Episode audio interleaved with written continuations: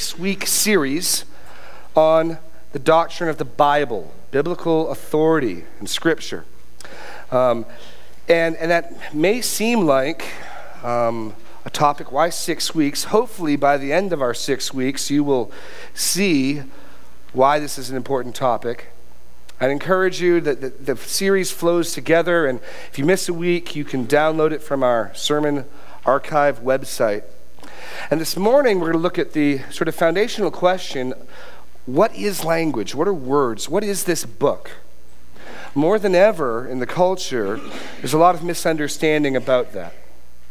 And so, this morning's message the God who talks, the origin and source of language. More than ever, you'll meet people who say things like, well, that's just your interpretation, or words can mean anything you want them to mean.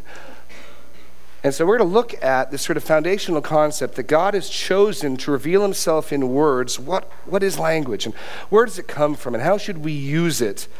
Out of the six weeks, this morning will easily be the most conceptual, but I hope by the end of our time, it will be very practical and applicable. The other thing I'll mention is this if you look in the notes, there are a lot of scripture references. By the nature of being a topical message, we are going to bounce around. I would encourage you not to try to follow along unless you really want to. Um, the references are there, you can look them up later. I'll be reading them, and you can always download this from our um, website. It'll be up on Monday or Tuesday and, and listen again. But I'd encourage you to listen to what God's Word says about God's Word. On the back of the bulletin are sort of three or four key texts printed out. And that one in Hebrews 1 we'll go to three times this morning. And, and every time you go there, you can just flip over the insert, and there it is. And so, with that as a word of introduction, let's dive into the God who talks, the origin and source of language. And we're, we're going to do is to try to look at this question of what, what does it mean to speak and what, what is the Bible? What does it mean that the Bible is the Word of God? We're going to look at it in four points. And the first point is looking at God in communion with Himself. God in communion with Himself. Because what I'm going to argue, and I think the Bible presents, is that before God ever turns his attention to creation, before he ever makes the universe, before he ever makes man, God is a talking God. God is a communicative God. That God has eternally been in fellowship with himself forever. This is the doctrine of the Trinity, that forever, in eternity past, the Father has been in a loving relationship with the Son. The Son has been in a loving relationship with the Father, and they have been communicating with each other for all of eternity. You think of a passage like Jesus' high priestly prayer in John 17, where he cries out, and now, Father, glorify me in your own presence with the glory that I had with you before the world existed. Before the world existed, the Son was in a glorious personal relationship with the Father. And this relationship used language. In one of the few passages that we get to peek behind creation, what was God up to before he created? In Titus 1 2, we read this. Paul, a servant of God and an apostle of Jesus Christ, for the sake of the faith of God's elect and their knowledge of the truth which accords with godliness, in the hopes of eternal life, which God, who never lies, promised before the ages began. Before the ages began, before God created, before there was light and the universe, one member of the Trinity made a promise concerning salvation to another, almost certainly the Father to the Son, but we don't need to specify who's talking. The point is, we're still using language categories. The Trinity has been in communication with itself. Um, I'm, I'm, not suggesting that there are vocal cords and sounds moving, but language categories, signs used to express ideas, were being used. And so much so is this rooted in the character of God that in John 1 1, we read, In the beginning was the Word. And I think it's important to note here that before creation, and if you keep reading in John 1, the Word's going to create all things, but before creation, Jesus is still the Word. He is not simply the Word in relationship to man, but in the beginning, as far back as you can go, the Word was there. And so the concept here is this the God who is is a talking God. The God who is is a communicative God. The God who is is a relational God. And this is deeply important because it means that when God comes and talks to us, when God comes and relates to us, He is not doing something fundamentally new or out of character. This is why the other major monotheistic religions have such a hard time wrestling with the doctrine that God is love.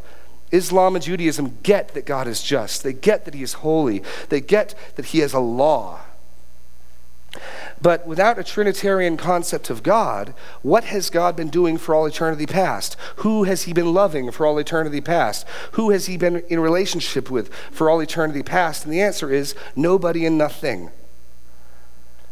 And so, because of the doctrine of the Trinity, because God exists in three persons, it means something when God says he is love, when God says he is relational, and as we see here, when God communicates.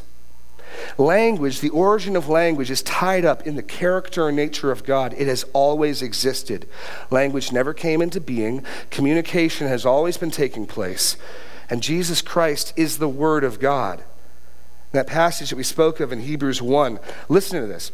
Long ago, at many times and in many ways, God spoke to our fathers by the prophets. But in these last days, He has spoken to us in His Son, or by His Son, whom He appointed the heir of all things, through whom also He created the world. He is the radiance of the glory of God, the exact imprint of His nature, and He upholds the universe by the word of his power. Jesus is the Word. Our God is a talking God. And this should give us great hope and encouragement because as we study language, it isn't something we made up, it isn't something fundamentally creaturely, but rather it's, it's a characteristic of God. Our God is a communicative God, our God is a relational God. Our God wants to be known. And this is good news. Well, not only that, then, God in communion with himself. But what we're going to see next is that God really, his weapon of choice, if you will, his go to tool is language. Point number two speaking is doing. Speaking is doing, especially for God. For God to speak is to do. I want you to think about this. We don't have a lot of details from Genesis chapter 1 about how God created. But the details that are given are significant. Moses, in writing the account of the creation in Genesis 1, not only tells us God created the heavens and the earth, but he tells us how. And God did not um, perform a magic ritual, He did not will it into being, He didn't create a machine that made the universe. But no, how did God create the universe? He spoke. And that's stunning. That's the power of God's word when he speaks. When God speaks into nothing, the nothing obeys and becomes everything. That's the power of God's word. He created the universe by speaking it into existence. And how does God govern? And how does he maintain the universe?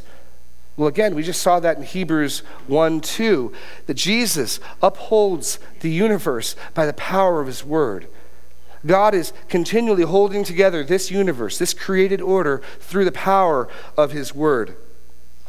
Psalm 147 puts it this way of how God governs the universe with the power of His word. He sends out His command to the earth. His word runs swiftly.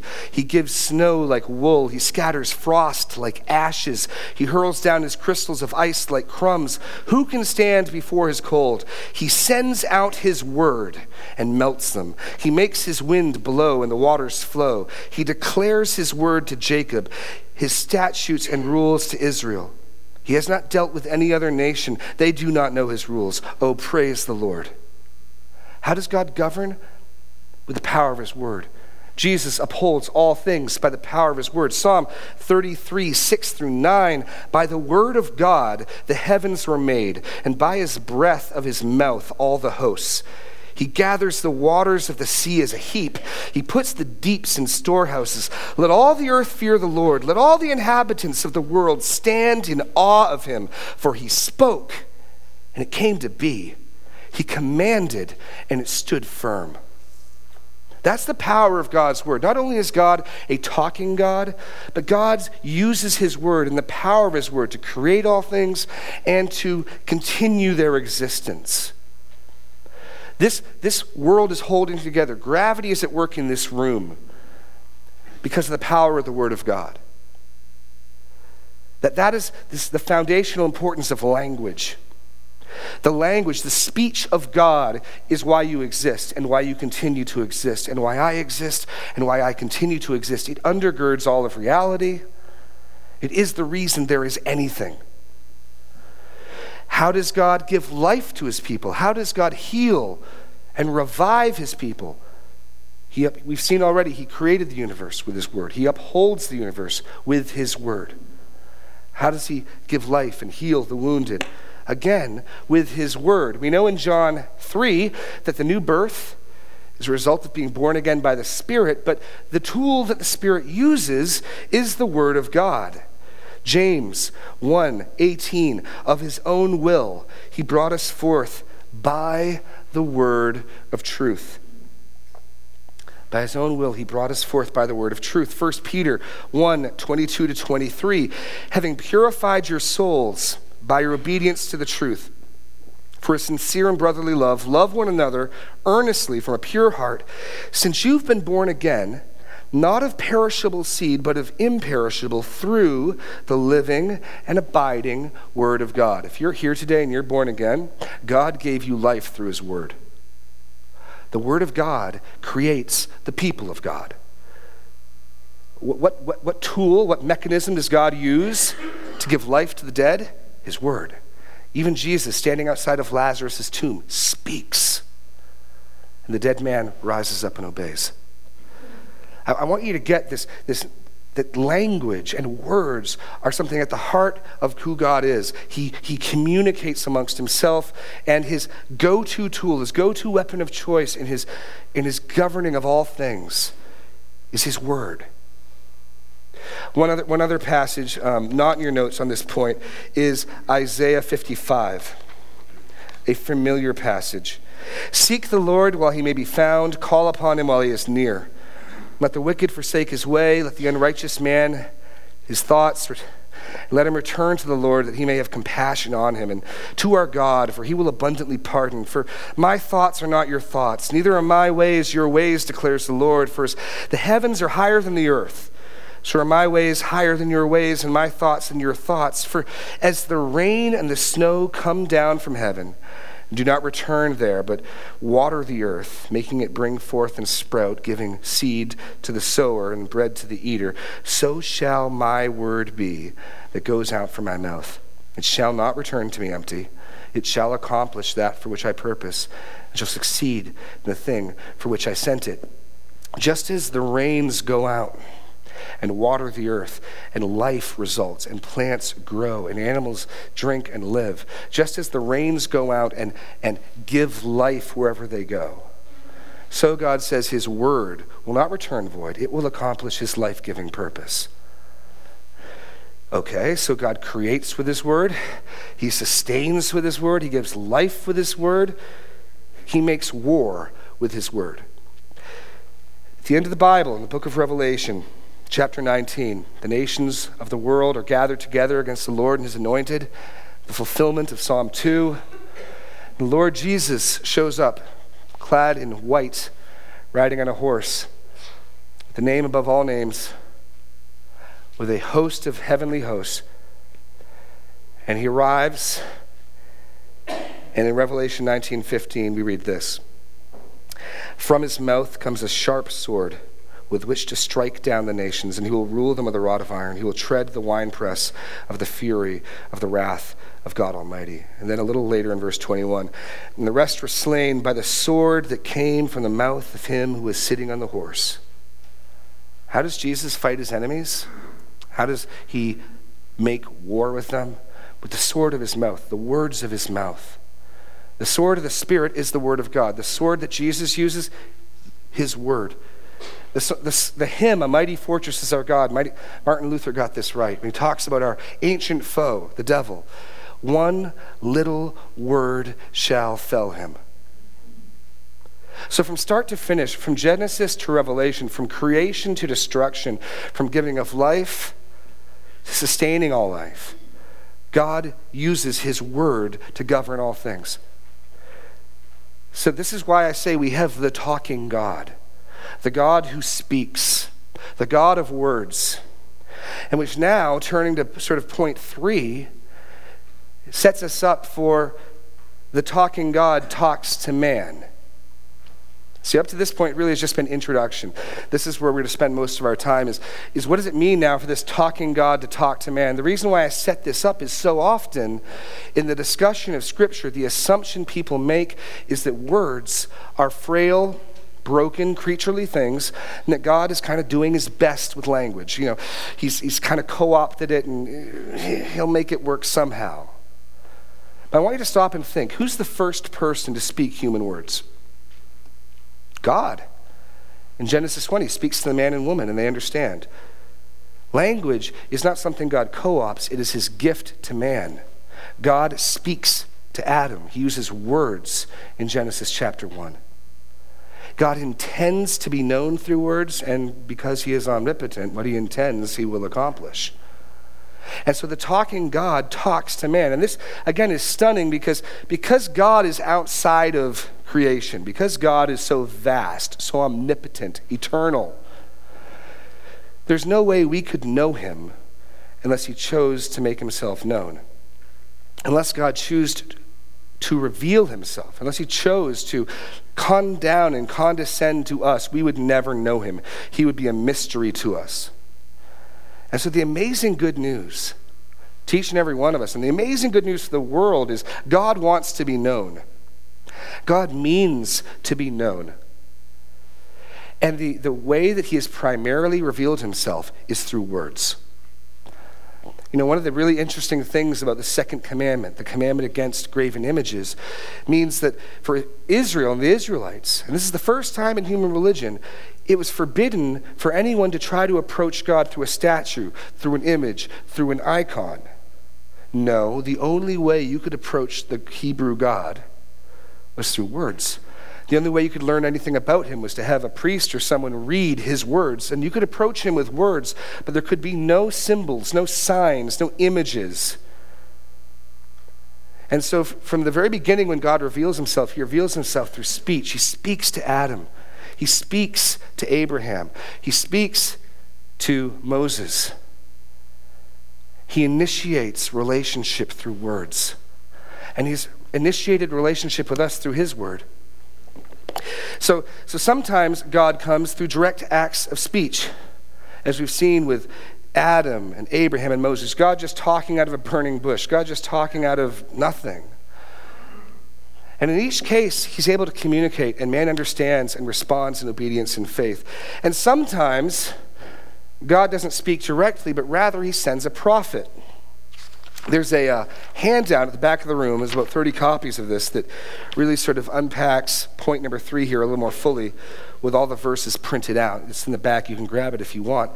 But the point is this that as you read through the Bible and you look at those times when God speaks verbally, like to Abraham or Moses, or whether God, God sends a prophet, he treats it the same way. It's him talking. So when Samuel goes and confronts Saul and warns him, and Saul ignores the warning, Samuel comes back and says, Why have you ignored the word of God, the voice of the Lord?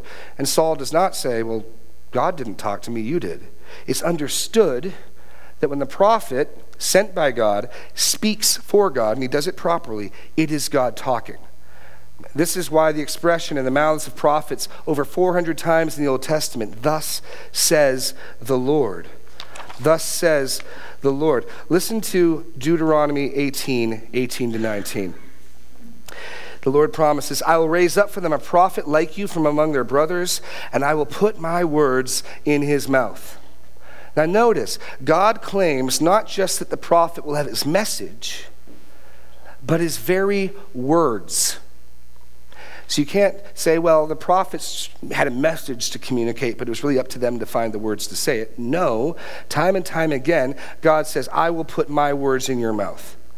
So there can be false prophets, but when a prophet comes from God, functioning with integrity, it is God's words that are spoken. Jeremiah 1 9, when Jeremiah says, But I am but a youth, the Lord says in Jeremiah 1 9, Then the Lord put his hand out and touched my mouth, and the Lord said to me, Behold, I have put my words in your mouth. So, there's no reason to think that there's any difference of authority whether God speaks out of thin air or whether God sends a prophet. Because God promises that when He sends a prophet, not only will He oversee that the message is communicated, but down to the very words, the prophet will speak the word of God. This is why the scriptures say over and over again, Thus says the Lord. And then the prophet speaks. And then the Lord initiates a move from oral revelation to written revelation. So sometimes the Lord instructs a prophet to write down the message. We see that in Exodus 32. The Lord said to Moses, Write these words, for in accordance with these words, I have made a covenant with you and with Israel. Again, spe- specifying words, the accuracy of Scripture. Write down the very words that I have given you to say. Jeremiah 30, verse 2. Thus says the Lord, the God of Israel Write in a book all the words that I've spoken to you. Or Isaiah 30, verse 8. And now go, write it down for them on a tablet and inscribe it in a book, that it may be for the time and to come as a witness forever. You see, the Lord has chosen to reveal himself to us primarily through words. And sometimes he speaks directly. At other times, he sends his messenger, the prophet. And other times, he instructs, he initiates the prophets to write down what he has given them to say. And in every instance, there's, there's no a hint that somehow clarity is lost, that, that it's, it's hard to understand. And the notion that we may have, if only God could talk to me, he, he has. He's given you his word. And there's no difference. There's no difference of authority. The same God who spoke the universe into existence, the same God who came and spoke to Abraham, is talking in his word if we'll listen. And finally, God spoke to us most clearly and most fully in his Son. This again is that passage in Hebrews chapter 1, verses 1 through 2. And, and the writer of Hebrews is aware that God has used many means to speak to his people. And he writes, Long ago, at many times and in many ways, God spoke to our fathers by the prophets. And, and, if you want to make a list, you could also add to that He sent angels. He spoke through Balaam's donkey. One time, a, a sort of a magic finger appeared and wrote on the wall of Belteshazzar in Babylon. The Lord Himself, with His own finger, wrote out the Ten Commandments. You could make a long list of various ways through dreams that the Lord has spoken to His people. We've looked at the primary ones direct speech, prophets, and writing. And so the writer of Hebrews sums up all of these various ways, and he says, God spoke to our fathers in many ways and at many times, but in these last days, he has spoken to us by his Son. And here's the point Jesus Christ is the supreme and final revelation of God. He is the um, coup de grace, he is the perfect manifestation of God the revelation of God. And, and here you might say, ah, ah, well, here God is not communicating through words, he's communicating in a person. That's true. But aside from the few thousand people who for 33 years had access to Jesus Christ walking around on earth, every other person who wants to know Jesus has to come to Jesus through the words about Jesus, through the testimony of the Gospels, through the explanations of the Apostle Paul of what Jesus did and what it meant. Jesus Christ Himself, the Word of God, is mediated to us by words. There is no coming to Jesus. There is no knowing who Jesus is without the testimony of God's Word. You can't just sort of go off in a field somewhere and just sort of learn who Jesus is. God's word reveals and mediates Jesus. And what's, what's amazing about God's word is according to Hebrews 3 7, even now, when God's word is read, God is speaking. Listen to this. In Hebrews 3 7, the writer is about to quote Psalm 95. And he introduces the quotation, and the writer of Hebrews introduces his quotations in a number of ways. In chapter 1, it is written somewhere which lets a lot of us off the hook who've forgotten the uh, references. You can, you can following in um, good, in good company say, eh, it is written somewhere.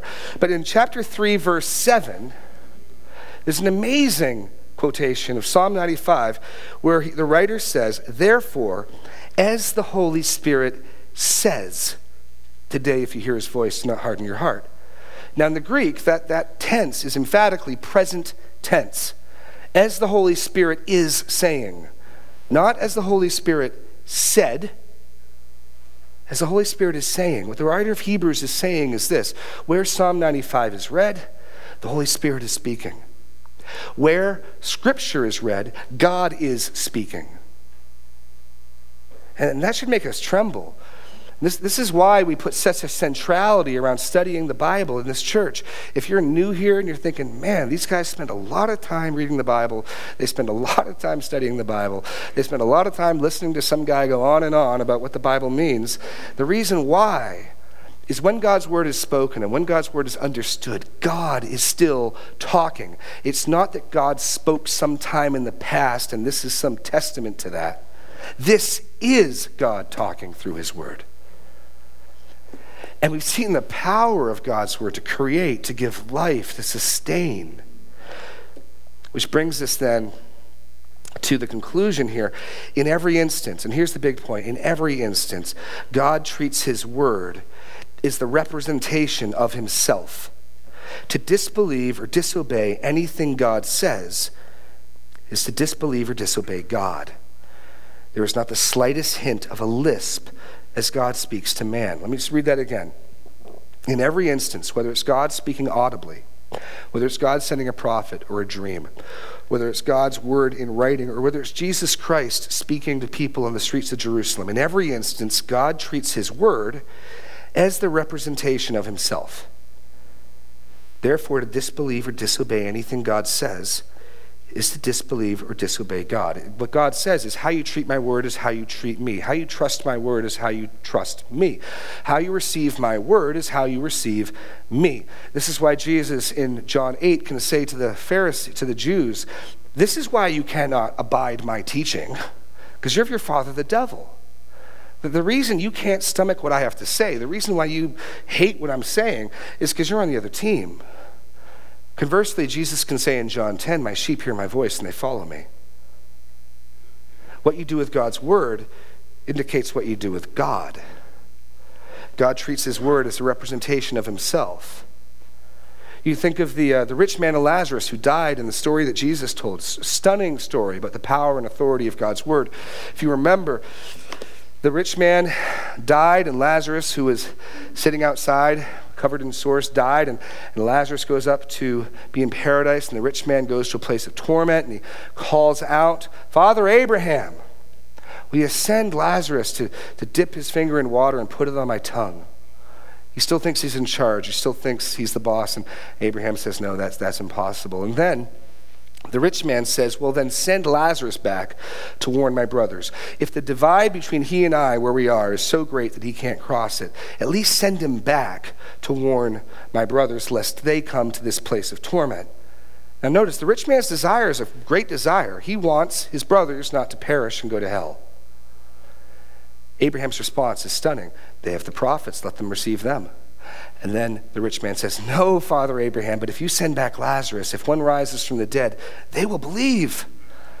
Abraham says, If they don't believe Moses and the prophets, they won't believe even if someone rises from the dead. Because what you do with God's word is what you do with God. And you can't add to the power of God's word. God is speaking in his word, the same word that made the universe, that same power, the same word that gives life and gave life to us is still at work in this word. You, you can add nothing to the power and the authority of the Bible. Nothing. And there's not the slightest hint of a lisp as God speaks to men. And remember, God intended to be known, He intended to be in a relationship with us, and His tool of choice He chose language as the instrument primarily. It was He who chose, I will primarily relate and reveal myself to these people through words. And so we should trust that words are up to the task. That they are not so weak and so frail and so broken that they can't really do anything. Um, there's, there's a temptation, and sort of in mock humility, to say, well, God is so wonderful. You know, words fail. We couldn't possibly say anything meaningful about him. Well, we will never, with words, fully sum up who God is, but we can speak meaningfully about who God is because God has spoken meaningfully about who he is in his word.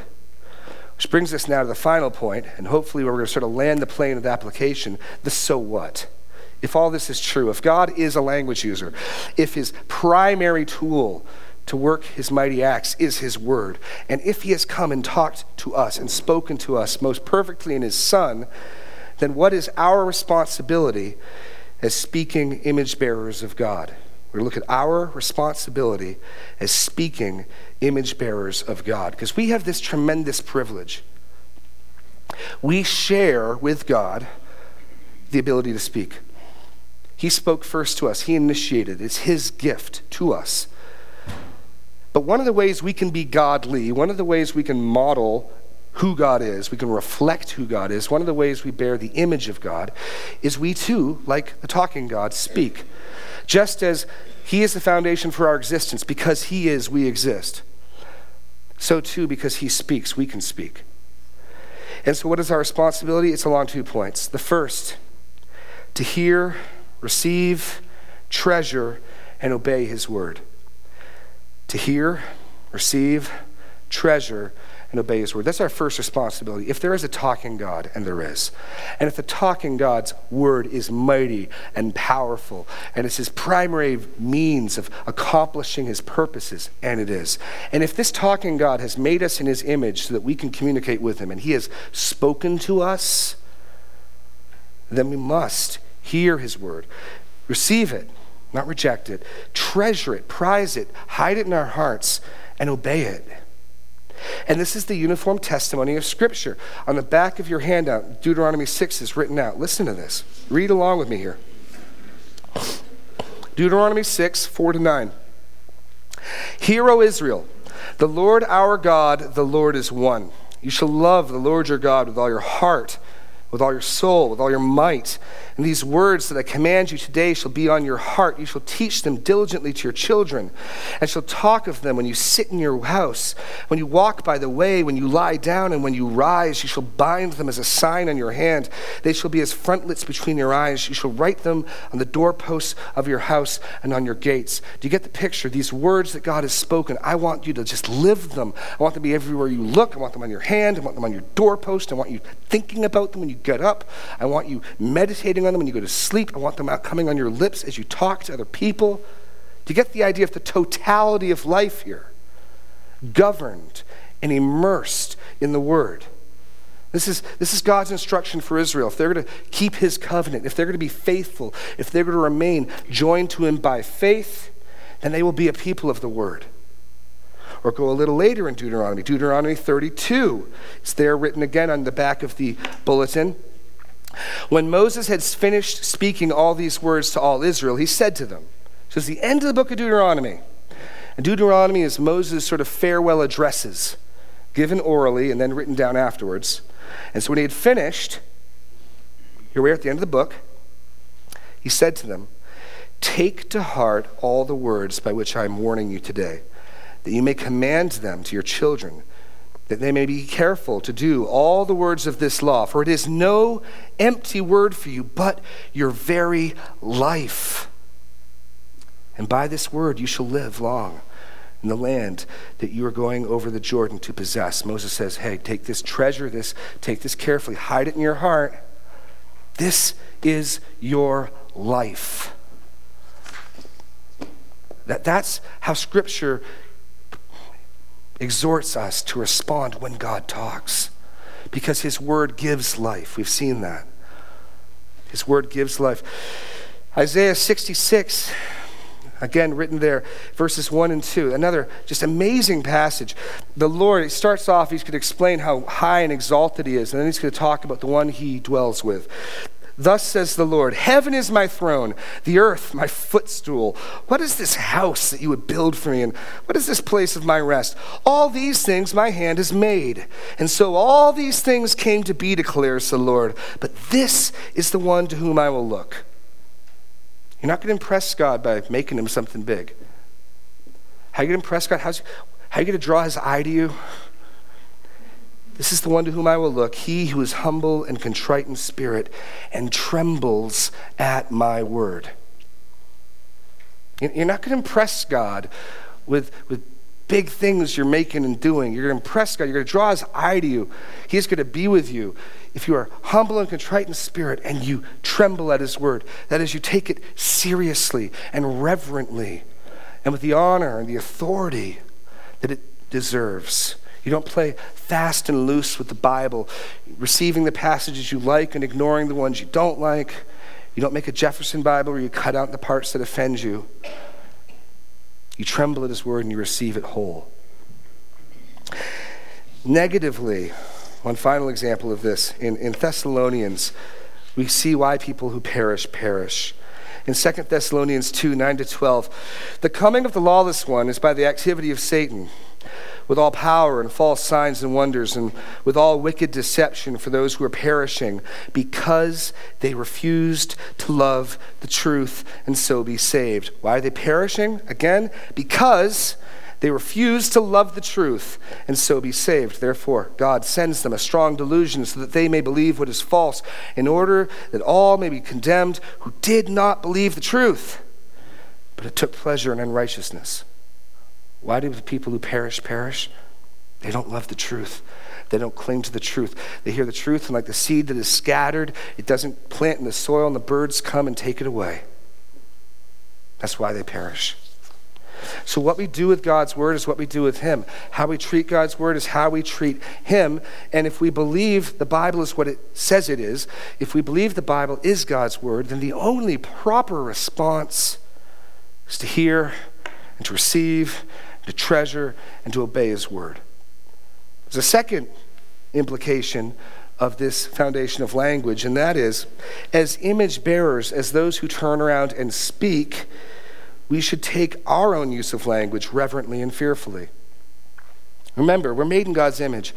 And so his word has power to create, and to give life, and to wound, and to sustain. So does ours. Oh, not to the extent or the degree which God's word does. But listen to the testimony of Proverbs 10, verse 11. The mouth of the righteous is a fountain of life, but the mouth of the wicked conceals violence. Proverbs 12, 18. There is one whose rash words are like sword thrusts, but the tongue of the wise brings healing. Again and again and again and again, the scriptures testify to the power of our words, the ability of our words to give life or to wound. James 3 tells us, like a forest fire is the power of the tongue. And so we get this honor and this privilege of being made in God's image, and we get this honor and privilege of speaking because He speaks. And then the Bible has an awful lot to say about how we speak, about what the implications are of our use of words. This is why um, in Proverbs 18:21, death and life are in the power of the tongue, and those who love it will eat its fruits. A good storyteller can get you caught up in an imaginary world. See, God's word, when He speaks, creates real worlds. Our words is an echo of that. Model that still the creative power of words, the life giving power of words, the wounding power of words. How many of you can think of a friendship, a relationship, a marriage that was destroyed because of one untimely, harsh, critical, or cruel word that was never resolved, that was never repented of, and it split a relationship, it split a marriage, it split a family? There's great power in our words, and consequently, there's a great importance to how we use our words. This is why Jesus says in Matthew 12, 35 to 37, the good person out of his good treasure brings forth good, the evil person out of his evil treasure brings forth evil. I tell you, on the day of judgment, people will give an account for every careless word they speak. For by your words you will be justified, And by your words, you will be condemned. Words of our lips reflect what's going on in our heart. Evil person out of the evil inside brings up evil words. The, the good person out of the good inside brings up good. Now, this isn't how you're saved. You're saved by trusting in Jesus alone. You're saved by, by, by faith, trusting in the work of Christ. But the words that come out of your mouth indicate whether you are alive or dead. The words that come out of your mouth are kind of like the fruit on a fruit tree. They indicate whether it's an apple tree or a thorn bush, a plum tree, or thistles. The fruit reveals the inner nature, the inner character. So Jesus can say, make no mistake, every careless word will be given an account for. Because language is sacred. Our use of words is sacred. I mean, the vast majority of anything we have to do that is of any significance in this life has to do with words. Think about it. How can you raise up children without words? How can you encourage one another without words? How can you share the gospel message without words? I'm not saying that all we do is words.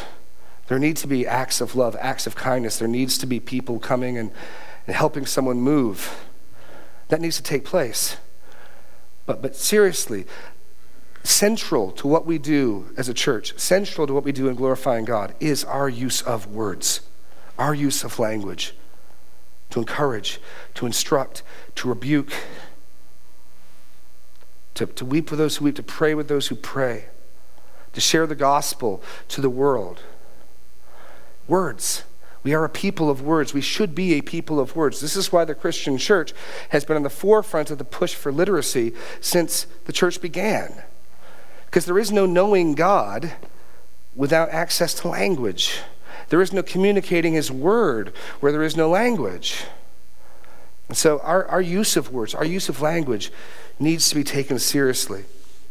In fact, really, the work of the church and why so much of what we do, even here on a Sunday morning, singing words to God, hearing words spoken from God, is what, according to Ephesians, will build the church up in love. Listen to this. He, that is Jesus, gave the apostles, the prophets, the evangelists, the shepherds, and teachers to equip the saints to the work of ministry for building up the body of Christ until we all attain to the unity of the faith and the knowledge of the Son of God, to mature manhood, to the measure of the stature of the fullness of Christ. So we are no longer children tossed to and fro by the waves and carried about by every wind of doctrine, by human cunning, by craftiness and deceitful schemes. What he's saying is, Jesus, when he ascended by giving his Holy Spirit, equipped men in the church to, to lead in teaching roles and shepherding roles and pastoring roles. And that was done so that the entire body could be equipped for the work of the ministry. It would not stay in immaturity the victim of every false teaching that comes along. And how is this done? Rather, verse 15, rather, speaking the truth in love, we are to grow up in every way into Him who is the head, into Christ, from whom the whole body, joined and held together by every joint with which it is equipped, when each part is working properly, makes the body grow so that it builds itself up in love. How does the body build itself up in love? How do we mature and grow as Christians? We speak truth to each other. We speak God's truth to each other. Whether it's a word of encouragement, a word of instruction, a word of rebuke, a word of exhortation, a word of sympathy, we speak. It's not all we do. There are acts of love, acts of kindness, acts of giving, absolutely. But central and indispensable to what we do is the ministry of words that we are all called to because we are God's image bearers. It's only natural that the God who talks, the God who is relational, the God who his primary tool, is words. It's only natural that the people made in his image follow that same pattern. And he has spoken. And in the coming weeks, we'll look at this book. And next week, we'll answer the question why this book and not another? Why this book and not the Quran? Why this book and not the additional books that the, the Roman Catholics have in their Bible? And we'll deal with that next week. So uh, bring your questions for that. But I hope we can leave today understanding the privilege and the responsibility the honor of being image bearers who speak. And that there is a God who is living and good and wants to be known, who has spoken to us. We have responsibility to hear and receive and treasure his word. Let's close in a word of prayer as we prepare for communion. Lord God, we want you to speak today through your word, in your word, and by your word to us, Lord. we could not know you if you did not choose to be known. We could not approach you if you did not first draw near to us and your Son. Lord, you sent your Son to die for us while we were yet your enemies. You put into play the, the, the rescue plan that saved us, that redeemed us. And you've given us your word and your Holy Spirit. Lord, help us to be a people of the word and, and let our study, let our steeping in your word so affect the words of our mouth and our tongue that we become true speakers, that our words give life, that our words encourage, that our words model your words, so that you would be glorified and that the world would know who you are. In Jesus' name, amen.